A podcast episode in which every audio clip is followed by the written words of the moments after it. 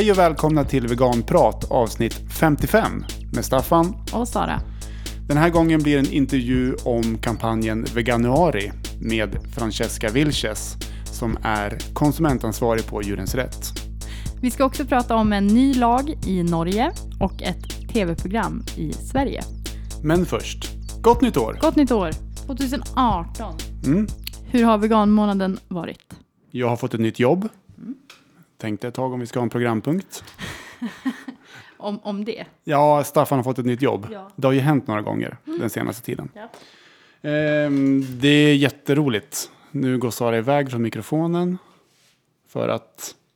Vad ska du göra? Snusen där borta. Jag ser snusdåsen. Den ligger på bänken där. ja. Fortsätt. Ja, ett nytt jobb. Jag är numera politisk sekreterare för Vänsterpartiet i Västerås. Men det har ju inte så mycket med veganism att göra. Nej. Men det finns en djurrättslig twist. För det var så att när jag fick jobbet så hade jag som en merit att jag har jobbat med civil olydnad i Tomma burar. Och jag hade även Martin från Tomma burar som referens. jag tyckte det var jätteroligt. Ja, ringde de Martin? Ja, de ringde Martin. Eh, nej, men för att, ja men, det var ju det första vi fick höra när vi skulle, om vi skulle göra en aktion eller inte. Så Ja, började man precis. fun- Arbetslösa resten av livet. ja, precis. Det här kommer vara jättedåligt. Ingen eh, arbetsköpare kommer vilja ha er för att ni har hållit på med civil olydnad. Jag kommer följa er. Ni kommer få jobba som, eh, jag vet inte vad. Ingenting. Ingenting. Ingenting Vi får inga jobba som. jobb. Nej, så jag fick dem. Jag fick ett jobb på grund av det. Mm. Så jag vill uppmana alla att eh, Frita djur. frita djur. Får ni ett eh, kreddigt jobb? Ja. Och du då? Vad har du gjort? Jag har skrivit en djurrättslig uppsats. Ja, det nämnde du i förra avsnittet. Ja. Och då fick du inte prata om det. Nej, men nu kanske jag får göra det en liten, liten stund. Det är helt okej. Jag har skrivit en, alltså ett så här självständigt arbete på förskollärarprogrammet. 15 HP med eh, min skrivkompis Dante. Jag har ju följt dig på avstånd genom uppsatsarbetet. Ja. Jag tycker att du har varit förvånansvärt positiv och glad och framåt. Mm, men det kanske mycket- är för att vi har pratat då när jag har känt de känslorna. Aha. Och sen när jag har känt de andra känslorna så har jag stängt in mig i ett mörkt rum. Mm. Mm. Nej, men det har gått eh, så här. Eh, jag pratade faktiskt med Dante om det igår. Mm. Att när man ser tillbaka på det nu så bara fan det är, rullar på bra och det, vi skötte oss liksom. Mm. Jobba, ja men så här uppstyrt liksom måndag till fredag. Vad heter uppsatsen? Eh, Den heter Det är synd att skjuta räven. En djurrättslig läsning av barnlitteratur. Mm. Och det är en litteraturstudie där vi har eh, liksom analyserat fyra skönlitterära böcker för barn.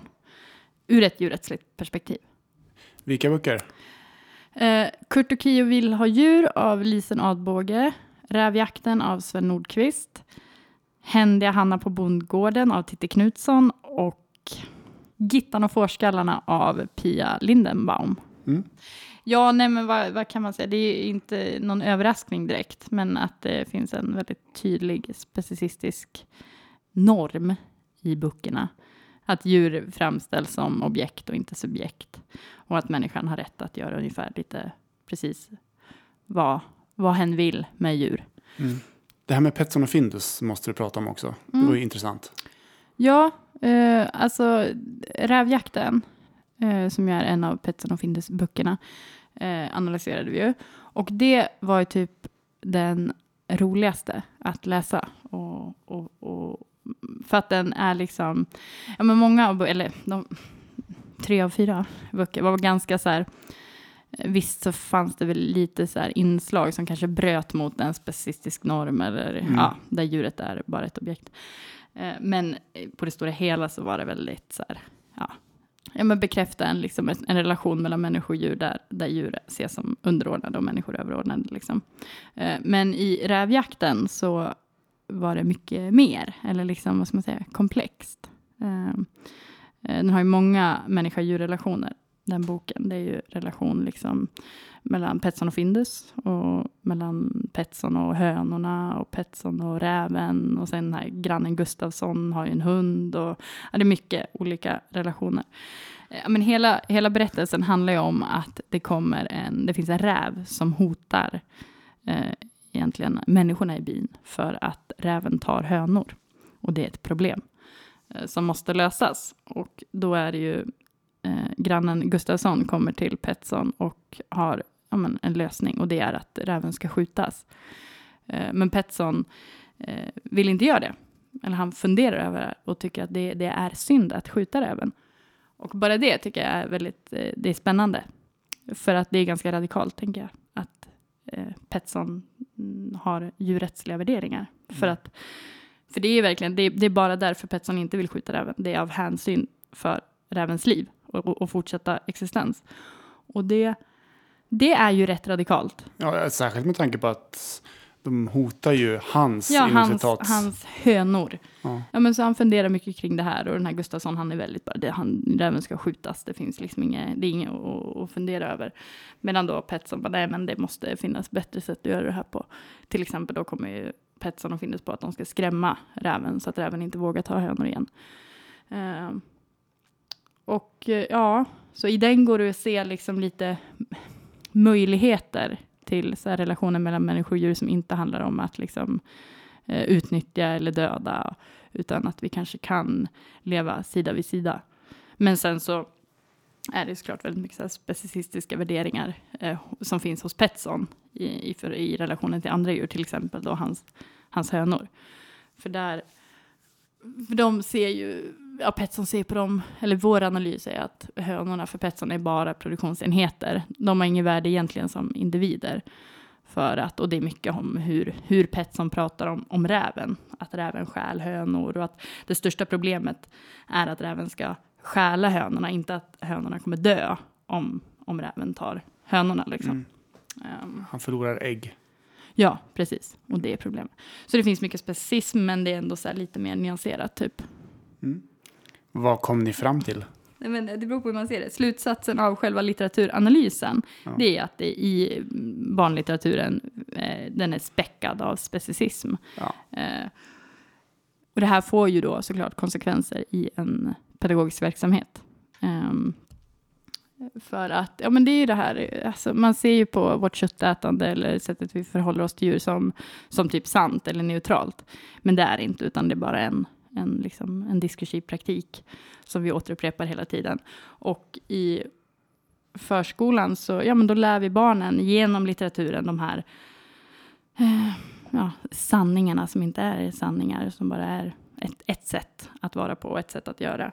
Och om vi vill ge ja, men barn möjligheter att skapa egna uppfattningar och liksom, eh, värderingar i sådana här frågor så måste vi vara medvetna om att vi, vi hela tiden, om vi läser det här utan att problematisera så återskapar vi de här ståndpunkterna. Mm.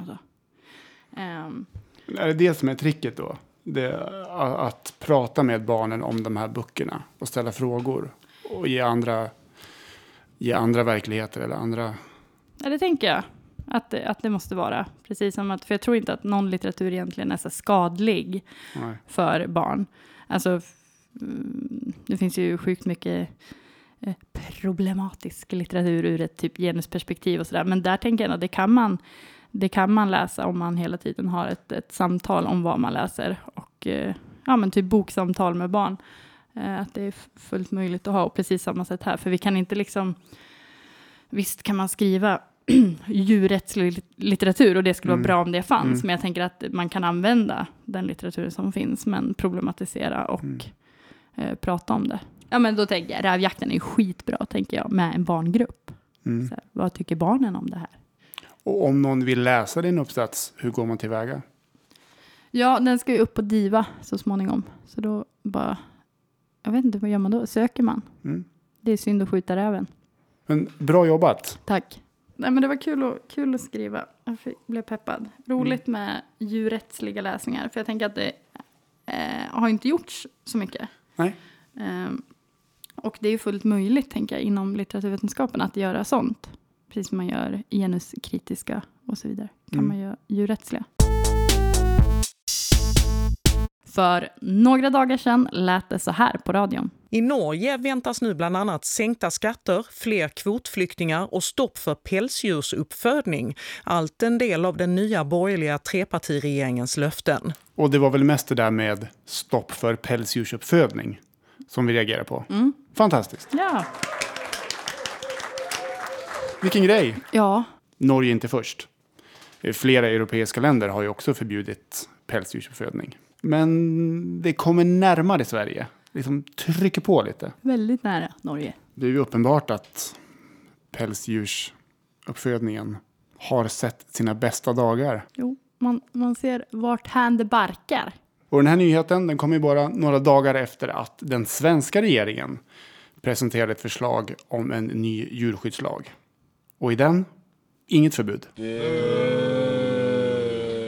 Men det kan ändå möjligen bli ett förbud. För att i förslaget så, så är skärpning av vad naturligt beteende för djur är. Så att Jordbruksverket ska utreda vidare om mm, minkfarmer är förenliga med den nya skrivningen i lagen då. Om den går igenom. Men då är det väl egentligen inte ett förbud heller. Då handlar det bara om att, försvå- alltså att man, det, det blir för svårt att ha ja, men, pälsfarmar. Typ. Så är det ju. Och idag, det är onsdag idag när vi spelar in, så lät det så här i Sveriges riksdag under en partiledardebatt. Och det är att man ska halvera antalet nationella prov på gymnasieskolan. Men Kunskapssverige tar sig för pannan.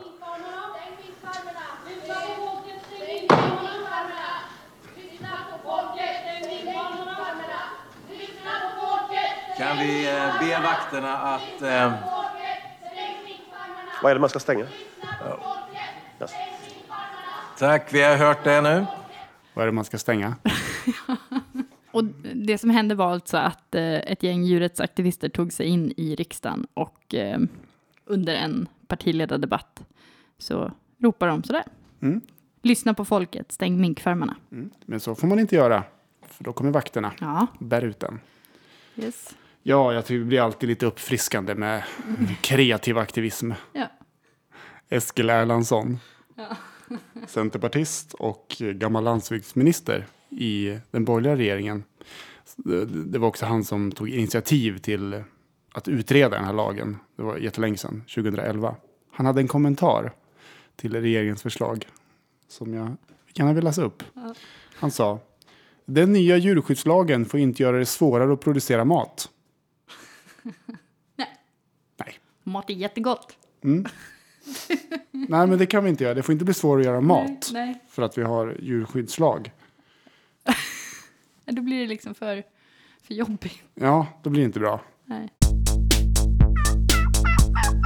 I förra avsnittet så pratade vi om SVT-programmet Köttets lustar med Henrik Schyffert och vi ska fortsätta prata om det. För precis innan jul så sändes ju den tredje och sista delen.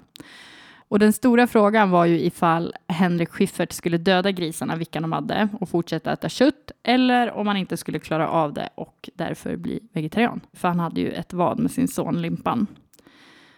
Och i den sista delen så samlade han vänner och familj för att bjuda på mat och så lyfte han på locket till grytan. Här är det va? Ja, det där är Här! Det där är kött. Är det Vickan eller Madde? Vem är det? Ja, nej, men man kan ju inte döda kronprinsessan så jag fick gå i rangordning. nej, men så här är... Jag kan lugna dig med att säga så här att, att eh, det är varken Victoria eller Madeleine. Nej, men det är kravmärkt svenskt flaskkött. Så att det är, men det är då inte de där grisarna. Vad är Victoria Madeleine då? Jag klarar inte av att ha ihjäl dem. Det är ju, det är ju helt fusk. Det är lite Själva, själva grejen var att du skulle antingen döda dem eller inte. Ja. Och så nu har du dödat någon annan. Ja. Det gör ju att du inte klarar av det. Nej, precis. Jag fattar det. Så egentligen så har jag då inte, så har jag förlorat vadet. exakt. Men här kommer min förklaring. Om alla på jorden hävdar att de har rätt att äta kött, om alla ska få göra det, då kan vi inte en viss del av oss äta så jävla mycket. Jag äter ju dubbelt så mycket kött som man ska. Jag äter 175 gram om dagen i snitt. Ska vi klara av tvågradersmålet och hålla med klimatet och alla ska få äta kött. Om vi äter hälften bara, Då kan man äta det med gott samvete. Så nu är det 75 gram kött i den här per portion. Tvågradersmålet. Ja, Det var ju det serien handlade om. ja exakt. Vek av där. Vi lämnade etiken och så fokuserar, fokuserar vi på vad som är viktigt. Ja, men en riktig fail alltså. Ja, för fan. Jag måste bara säga innan vi pratar om det, bara rent generellt. Det var typ den tråkigaste timmen i mitt liv. Alltså så fruktansvärt tråkigt avsnitt. Var det inte det? Ja, det handlar väl... För Ja, de första två, nej men det var, första två var en så här, det var kul. Det var Ja. roligt. Hände saker. Det var hemskt också. Men det här tredje avsnittet var alltså mest bara, fan vad tråkigt det är. Typ för att det var så tråkigt. Det var ju först att han skulle vara vegan, prova det. Och, och sen var det någon slags miljödiskussion. Då. Han Mm. pratade med miljöforskare. Och så slutade det i det här äh, Ja icke-slutet. jag fick typ så panik i kroppen. För att det var så här, ah, det måste hända någonting. Typ när han sa mamma skulle göra så här ugnsgratinerad Ja, falukorv. just det. Nej, det kommer inte gå att göra det på AAs äckliga falukorv och typ så här eh, ett block med Gisli Ja. ost som aldrig kommer smaka. Ah, skitsamma. Ja, men det var väl lite upplägget att så här, veganmat är äckligt. Ja. Att man skulle så här, etablera det. Ja, det är äckligt. Väldigt, Ja. väldigt äckligt. Funkar inte. Nej. Och sen försökte de då som väga upp det när de åkte till Tyskland och pratade med den här Tysklands starkaste man som är Ja. vegan. Ja, Och att han då ändå fick uppleva god veganmat. ja, typ i Tyskland. Men inte... Så vi kan, vi kan flytta till Tyskland. typ, alltså lite så. Ja. så här på hemmaplan var det bara... Mm, Men inte tillräckligt god veganmat då. Nej, Inte ens i Tyskland. nej. För att han skulle ta steget. Mm. Så irriterande att se att han, att han förlorade vadet. Han sidsteppade ju hela vadet och bara så här sket i det. Ja, jag gjorde ju ingenting. Nej. Vill du berätta att du från allra första början visste hur det skulle sluta? Jag behöver inte berätta Jo, det. du vill nog berätta det. Ja, jag hade inte tänkt upp det. Nej, okej. Men det är klart att jag hade räknat ut det. Ja. Alltså jag tänker mer så här. Jag tänker så här, får jag bara säga vad jag tänker? Ja, tänk då. Jag Mm. tänker så här, för jag sa ju från början att han skulle döda grisarna. Mm. Och nu förstår jag att det kanske inte, nej, det går ju inte om man är folkkär artist liksom. Nej. Såklart. Fattar det nu, men jag, jag hå- håller fortfarande fast vid att Henrik Schyffert skulle inte ha något problem att döda de där grisarna. Det tror jag inte. nej. Nej, jag tror mycket är att så här, han skulle inte sälja lika många biljetter till sina föreställningar om han sköt två söta grisar på bästa sändningstid. Det skulle bli jättedålig stämning. Ja, verkligen. Mm. Och det här avsnittet det väckte ju mm, lite rabalder och åsikter och folk liksom ställde honom till svars i sociala medier. Mm. Vad sysslar du med? Mycket var ju bara att, att han bröt ett löfte till Ja, sin precis. son. Så du lovade din son, typ. Som, ja. Ja. Det var väldigt mycket det. Att det var, liksom, var väldigt dåligt gjort som förälder. Ja. Men det fanns ju lite mer substans i, i kritiken att det handlade om ja, ja, miljö och hälsa, Mm. Ja. djuretik. Då. Och det blev ju till slut ohållbart för Schyffert att inte svara på det här. Mm. Så han skrev ju ett, ett försvarstal på Instagram där han liksom förklarar hur han har tänkt och hur det kunde bli så här. Eh, och vi har bett Hanna att läsa in delar av det. Jag gick in i det här 100% övertygad om att jag antingen skulle bli vegetarian eller döda och äta grisarna. Ja, jag lutade åt döda från början. Jag gillar kött. Men under seriens gång så lärde jag mig att det här inte är svart eller vitt. Det är komplext. Äter vi inga djur så försvinner lantbruk och bönder. Äter alla kött så kommer jorden att gå under. Så efter att ha intervjuat de mest sansade experterna så kom jag fram till att den bästa och sannaste lösningen kanske är att vi borde äta lite kött, men mycket, mycket mindre. På så sätt får vi oss rätt mat. Jordbruken och landskapen får leva vidare, vi sliter mindre på miljön och de djuren som ändå slaktas får ett drägligare liv. Så alla köttälskare, djurrättsaktivister och veganer där ute. Jag förstår att ni tänker som ni gör och respekterar er alla. Men jag har valt en luddigare gråzonstig att vandra på. För att jag tror på den. Fantastiskt ändå att han har liksom pratat med de expertigaste av experter. Kommer Och kommit fram till detta. Att, Den sannaste av lösningar. för att gör vi inte så här, vet du, då bara bönderna, de bara imploderar jord. Alltså det är, det är bara så Ah. tokigt. Han går från oklarhet till oklarhet. Mm, Ja. ja. Ja, det är inte lätt att vara människa heller. Nej, nej, det ska gudarna veta. Mm. Det jag reagerar på med den här texten, det är ju den här äh, falska dualismen, säger Mm. man kanske inte. Den här, äh, Men typ så antingen eller att det finns hela, eller vad- ja, alltså att han, att han ställer upp, så gör man ju ofta, det är en vanlig Mm. tankefigur vi gör. så eller så. Så eller så ja, och det är för extremt att göra så här, och det är för extremt att göra så här. Alltså väljer jag den gyllene medelvägen i mitten. Mm, the pride det liksom. Mm, för jag är, en Mm. liten, jag är liksom en eftertänksam och liksom person som... Ja. Mm. Men det, är bara, det bara funkar ju inte här. Nej, Så, lantbruket och bönderna kommer inte försvinna. Nej. Det var det tips om en artikel av eh, Vetos. Alltså Lena som vi intervjuade för två avsnitt sedan. De gjorde en sån jättebra fem faktafel i Köttets lustar. Mm. Där de pulveriserade experternas argument. Ja. Det var, det var riktigt dåligt sista avsnittet. Det var riktigt, riktigt dåligt. Jag har ju skrivit om det här. Mm. Eh, hur den ekologiska diskursen, att det är en fiende som Mot vi... djurrätten, ja. Mot djurrätten, ja. Mm. Och det är så tydligt här hur den... Alltså det är inte bara djurskyddstanken. Så länge de får leva ett bra liv så är det okej att äta upp dem. Det är inte bara det som är våran... Eh, ja, fiende. Jag säger fiende. Jag är på hugget idag. Utan eh, här var det så tydligt att det börjar med djurrätt och djuretik. Men eh, när djurskyddsargumenten inte riktigt räckte till och sånt där. Då kommer plötsligt den här liksom ekologiska diskursen från liksom och bara liksom sköljer över en. Och plötsligt är vi i det. Så att vi, det, om det är så här, någon läxa jag drar av den här serien så är att vi måste lära oss att även utmana den. Mm. Och prata och ha bättre argument när det gäller öppna landskap och miljön och, och hela den biten. För det är, där, det är där folk kommer landa till slut. Mm. För det är ju det enda så här positiva argument som finns. Ja, jag äter kött och jag bidrar till miljön. Via Mm. öppna landskap. Mm, mm. Ja. Jag skulle lyssna på en gammalt avsnitt om öppna landskap. Mm. Ja, Men man måste ju ha ett svar på det. Ja, men det finns är väl tydligt. Ja, men man kan ha jättemånga svar. Man kan ha svar, svaret vi kan ha skog istället. Vi behöver inte ha öppna landskap. Mm. Vi kan, eh, okej då, vi kan väl låta dem, vi kan väl ha djur då som Som går och betar. beta. Men vi Mm. behöver inte döda dem för Mm. de är individer med rättigheter. Mm.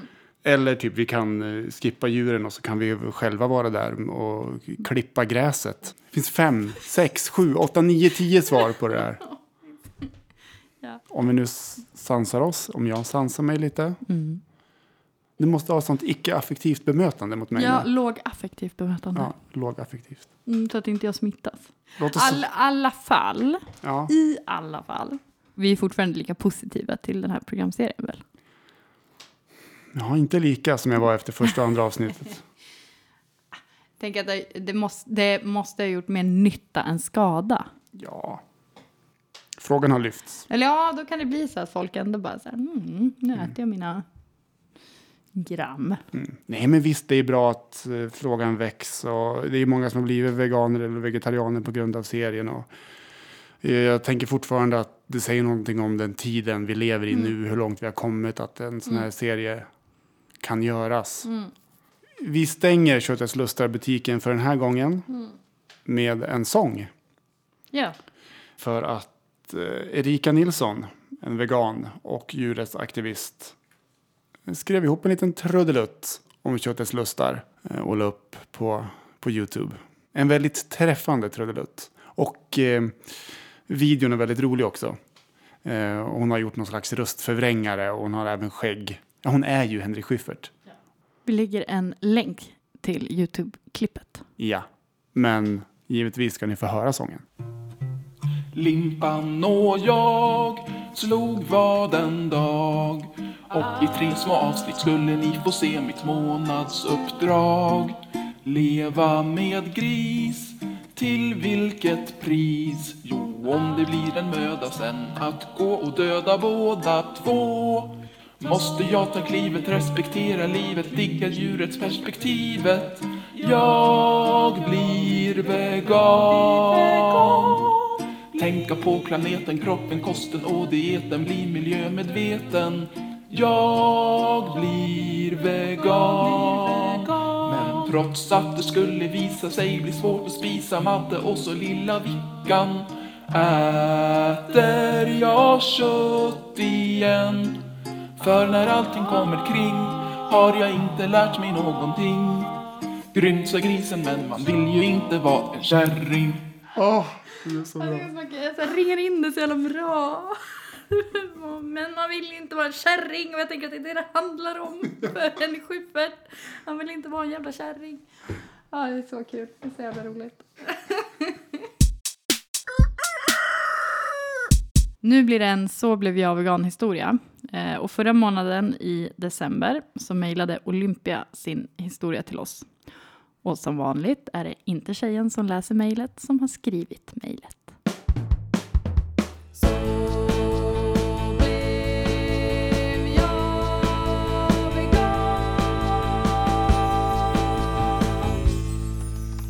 Hej veganprat! Mitt nyårslöfte inför 2018 skulle vara att bli vegan. Men det blev inte riktigt så. Jag tittade på Earthlings nu, innan nyår. Och efter att ha tagit mig igenom filmen gråtandes med spyan långt upp i halsen öppnade jag min kyl och skulle äta kvällsmat. Där stod mina animaliska produkter och stirrade på mig. Det flashade förbi halvdöda djur med lidande i ögonen och jag hade ärligt hellre ätit bajs än ett ägg. Jag rensade ut alla animalier i mitt kök och åkte till ICA för att börja mitt veganska liv. Förut köpte jag de hygien och skönhetsprodukter jag kände för. Nu kollar jag upp allt. Varma, djurvänliga kramar. Olympia. Ja. Bra med misslyckade nyårslöften, Mm. får vi säga. Jag tycker vi känner igen den här historien. ja Earthlings, har inte det kommit flera gånger? Ja, Men den är väl oerhört brutal typ. den är ju det. Och alltid häftigt när folk får det här snabba. Jag blir avundsjuk. Ja, kastar ut saker. Ja, bara faktiskt. Alltså Ja. att det kan gå så fort liksom. Nu har det blivit hög tid för Vardag med veganen. del 67. Veganen tittar på en Youtube-video om skidteknik. Att jobba aktivt i höften är viktigt i diagonalåkningen. För att komma ut över skidan. Tyngdöverföring från sida till sida, ut på skidan.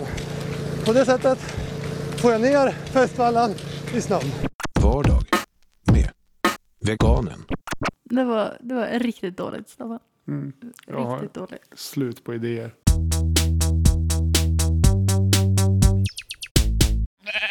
Det är januari, eller veganuari, som vi veganer säger. Och veganuari råkar också vara namnet på en kampanj av Djurens Rätt. Och nu då, under veganuari, så skickar Djurens Rätt ut mejl med veganska recept och tips till människor som har anmält att de vill vara veganer under veganuari. Och jag ringde upp Francesca Vilches som är konsumentansvarig på Djurens Rätt. Och först frågade jag henne vad veganuari är. Det är en organisation som startades i Storbritannien 2014. De kör varje januari att de kickar igång och skriver upp folk på deras nyhetsbrev som de skickade ut varje dag. Med allt från recept till förklarar begrepp och så vidare. Och vi kände att eh, varför uppfinna hjulet själva när det redan finns där. Är det flera andra organisationer i andra länder också som har plockat upp det här? Vet du det? Ja, eller så här, de, i och med att de är själva en organisation så har de kontaktat lite olika organisationer. De har lite, men i olika länder har de kontaktat så här, både lokala organisationer eller etablerat sig lite själva. Och vad var det ni på Djurens Rätt gillade med den här kampanjen och varför ville ni ta den till Sverige? Men det vi gillade var liksom att, att den är så positiv och att den, eh, syftet är att liksom hjälpa folk att hitta rätt för de som har ett intresse. Så vi hörde av oss till dem och frågade så här, hej, är det, är det lugnt om vi kör det koncept här liksom? Eh, Mm. Och de växer fortare än vad de hinner med. De var jättetaggade, de bara, ja men kör på. Vi skickar med logga här och så tänkte vi att det var roligt att byta ut ett y då mot ett i så att det blir Ja. försvenskad. Ja, just det. När jag såg på er hemsida att det stod 100 000 har varit med i den här sedan starten. Det är många. Ja men verkligen helt crazy. Det började, alltså när det startade så var det liksom så här, Hä? Alltså, det gick inte så bra första året. Men andra året så var de liksom förmodligen mer förberedda och hade lärt sig några läxor. Mm. Eh, och då växte det rätt så fort. Eh, året därpå växte det ytterligare. Och jag tror att de har slagit rekord i år igen. Eh, jag tror att det var 145 000 som hade skrivit upp sig. Och då har de inte räknat med våra siffror ännu. Och hur många har anmält sig? Över 5 000 har Oj. vi fått Ja. att gå med. Så det är Mm. jätteroligt. Eh, Vi hade satt som ett så internt mål att, att uppnå 5000 så att vi är sjukt glada över att vi redan är i, i hamn. Och vad har ni för upplägg? Men vi har samma koncept, att vi skickar ut liksom ett, ett brev om dagen.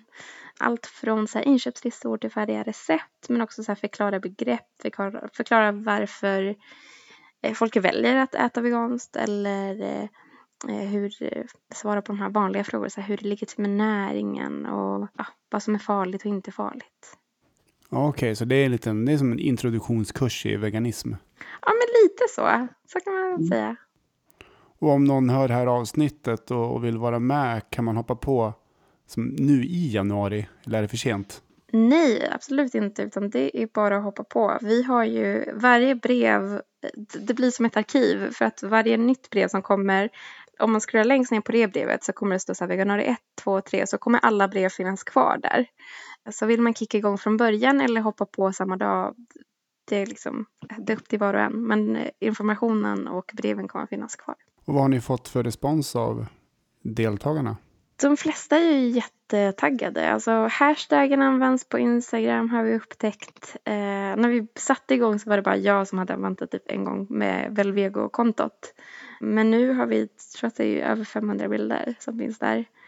Och folk skickar mejl eh, på sina, eh, och tagit bilder liksom på sina rätter som de har lagat och skickar feedback och hör av sig och frågar om saker och skickar in tips. De bara, men jag vill ha det här, skulle det gå att ordna? Och så får vi liksom ja, försöka anpassa vårt innehåll. Vet du förresten om de här veganjörare som drog igång det, om de har gjort någon uppföljning efteråt och frågat hur många som fortfarande är veganer efter ett tag? Ja men visst, och det gör de och det ska vi också göra i februari när det hela är avklarad. Eh, så eh, någon gång i februari kommer vi skicka ut en enkät och följa upp de som varit med. Eh, och det har Veganuari också gjort. Och tydligen så har det varit väldigt effektivt. Det är många som har fortsatt på den här gröna kosten som inte var det från början. Många har så frågat oss varför vi frågar så himla många frågor för att skriva upp sig på det här. Det är för att kunna så här, ja, men se skillnaden. Kunna, kunna säga så här, ja men de här människorna har faktiskt ändrat sin kost. Eller om de, om de redan var veganer från början så har de liksom bara fortsatt. Eh, men för att kunna mäta det så, så måste vi ställa så många frågor. Nej, men det har ju funnits i Sverige. Jag tänker Djurrättsalliansen gjorde väl den här veganutmaningen. Det på, påminner väl lite om det. Ja, exakt. Och ICA gjorde ju också en typ en veganmånad eller vegan i 31 Mm. dagar. Och det är jättekul att det har gjorts lite olika. Jag hoppas att, att vi alla gör skillnad och att vi alla Mm. kan inspirera olika målgrupper. Nej, men det har ju pratats mycket om det där, de här, om det är nu 21 dagar eller en månad, att, att det tar ett tag för, för en att ställa om en gammal vana och komma in i en ny. Vad, har- vad har du för tankar om det där? Tror du att det är ett effektivt sätt? Jag har ingen statistik eller så här undersökning att hänvisa till men jag tror att det tar sin lilla tid att ställa om. Eh, vissa kan ju göra det på en dag. Vissa kan ju bara bestämma sig och bara nej men imorgon blir jag vegan och så är de det och det funkar jättebra. Eh, men jag tror att eh, den största majoriteten behöver lite tid på så här rensa kylen och byta vanor och tänka nytt kanske. Och hitta i, i butikerna, så här, var, var finns den här maten? Allt det där. Eh, tror du att ni kommer köra det här nästa år också? Ah, jag vågar faktiskt inte svara på det. Det har ju gått väldigt bra. Vi har fått eh, väldigt mycket fin feedback och tidningar har uppmärksammat det och eh, radio. Vi hade en, en aktivist från Djurens Rätt som var och pratade på P4. Eh, så att det känns som ett vinnande koncept. Men vi får se om, om ja, vi får se utvärderingen sen. Bra grej. Kul att eh, så många hoppar på. Mm. Eh, Och jag tycker att det är väldigt spännande att de, och bra att de kör med den här utvärderingsgrejen som man faktiskt kan se. Ja. Sen vad hände och, och, och vilka, ja var hände det grejer, om det hände grejer och sånt där. Det är, det, det, är det man undrar med allting. Det här Mm. med veganutmaningen. Som är en liknande grej som Djurrättsalliansen har kört i några år nu va? Mm. Alltså, vad hände sen? vad hände sen? Precis. Det är ju det, det, är det som spelar roll på något sätt. Ja. Och det är ju... ja, Det är ju såklart fyndigt med det här namnet, veganuari. Mm. Men jag, jag tänker också just att det är kopplat till nyår. Precis som Olympia. Ja. Ett nyårslöfte. Att börja nya året med en ny sak. Mm. Att det är en sån där sak som folk kan gå igång på. Mm, absolut. Veganuari, februari, vegamars. Ve- Februari, sa? Fe- Februari. Jag försöker säga hela året. Ja. Veganapril, vegamaj. Jag stannar där. Ja, det var, ja det, Veganuari är nog bäst. jag tror att det kan, vara därför det är veganuari. Det var allt för den här gången. Ja, vi vill ha tips Ja, för eh, resten av året. Typ vad vi ska prata om. Eh, ja finns det någon person ni vill ta, att vi ska intervjua eller kanske något Henrik ämne? Schyffert. Ja, ja. Ja, kanske. Varför Varför inte? inte? Ja. Så eh, mejla, mejla idéer om ni har några. Eh, jag glömde att fråga Francesca om en låt. Men jag har valt en egen låt. Du gjorde så. Eh, På ett diktatoriskt sätt så bestämmer jag att vi ska lyssna på Vegetables med Beach Boys. Eh, En gammal fin bit från 60-talet som handlar om kärleken till grönsaker. Och ni kan mejla oss. Kontakt snabel A veganprat.se Eller kommentera på hemsidan. veganprat.se Och om du inte är vegan, Bli vegan. hej då! Hej då. Gott nytt år! Gott nytt... Nej, det skulle vi väl ha sagt för Eller va? Är det för sent? Ja, det är ju för fan februari nästan. Ja, veganuari är snart slut. I'm gonna be around my vegetables. I'm gonna chow down my vegetables. I love you most of all. My favorite vegetable.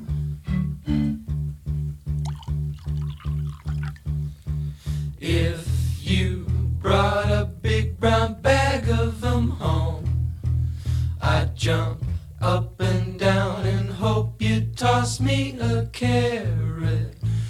I'm gonna keep well my vegetables, cart off and sell my vegetables. I love you most of all, my favorite vegetable.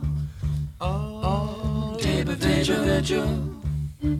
I tried to kick the ball, but my tenny flew right off. I'm red as a beet, cause I'm so embarrassed.